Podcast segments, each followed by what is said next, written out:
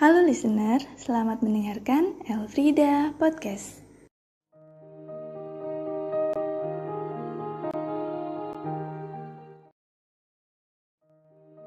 Pada podcast kali ini, saya akan membahas tentang agroeduwisata yang terletak di kota Bogor, yang katanya nih merupakan surganya warga Bogor. Nah, saat ini saya sudah bersama dengan pengelola dari Agroeduwisata Mulia Harja bersama Bapak Kipin. Langsung saja yuk kita tanya-tanya.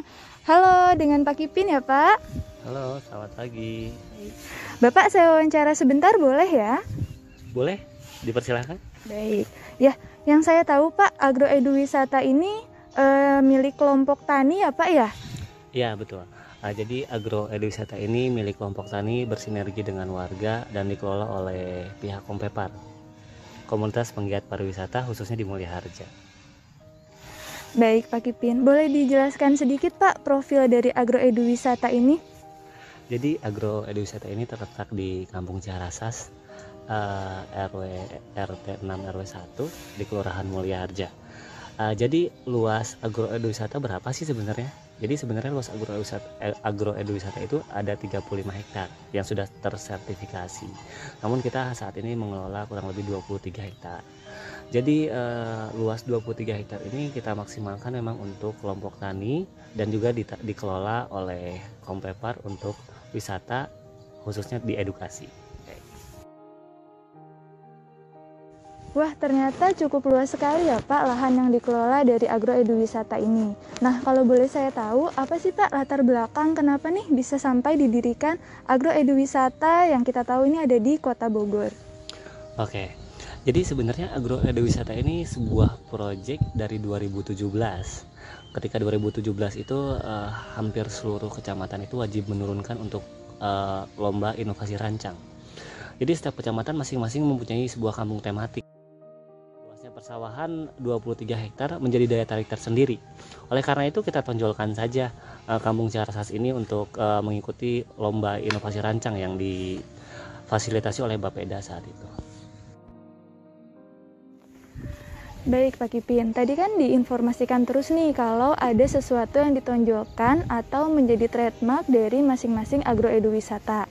Nah, kalau untuk Mulia Hardia sendiri itu trademarknya apa ya Pak? Kalau saya boleh tahu, boleh diceritakan Pak Kipin? Oke boleh. Jadi trademark di agroeduwisata ini sangat luar biasa, khususnya di Kota Bogor ya. Jadi yang kita angkat di sini itu bukan hanya agro saja, tapi Kota Bogor juga.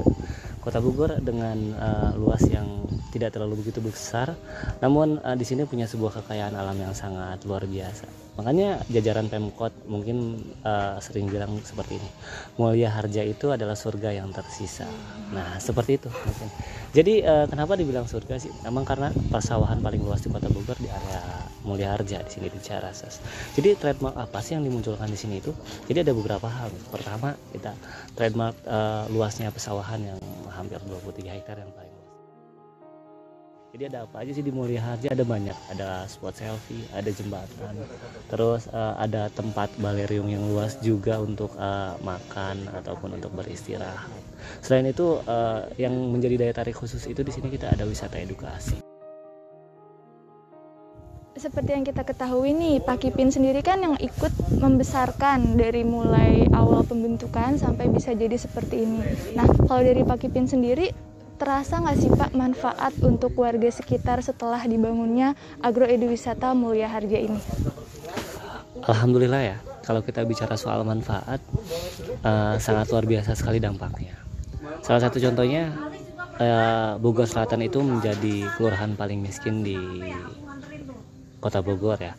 Uh, Alhamdulillah sekarang sudah meningkat 20% setelah dibukanya agrowisata. Kenapa? Kok alasannya bisa secepat? Itu hampir 20%. Karena di Mulia Harja hampir semua karyawan, hampir semua UKM yang jualan, pengelola, hingga juru parkir itu semua dari warga Ciharasas. Jadi semua perputaran uangnya itu memang khusus untuk warga Mulia Harja khususnya untuk Ciharasas dan juga manfaatnya mungkin nanti terasa ke depannya untuk PAD Kota Bogor mudah-mudahan ya. Jadi manfaat yang paling besar itu menghidupkan ekonomi masyarakat dan petani.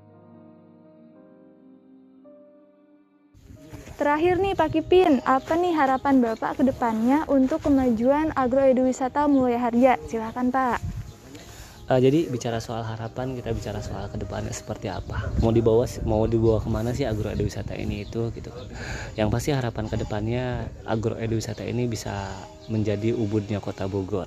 Ya kalau di Bali kan ada tuh Ubud Memur sudah terkenal banget nih. Semoga nanti ke depannya uh, menjadi Ubudnya kota Bogor menjadi top menjadi destinasi wisata top di kota Bogor juga yang bisa meningkatkan ekonomi di uh, kota Bogor Baik, terima kasih banyak Pak Kipin atas pemaparan dan penjelasannya terkait agroeduwisata Mulia Harja. Semoga nih listener yang mendengarkan jadi semakin tertarik dan ingin mengunjungi agroeduwisata Mulia Harja. Sampai jumpa di podcast selanjutnya.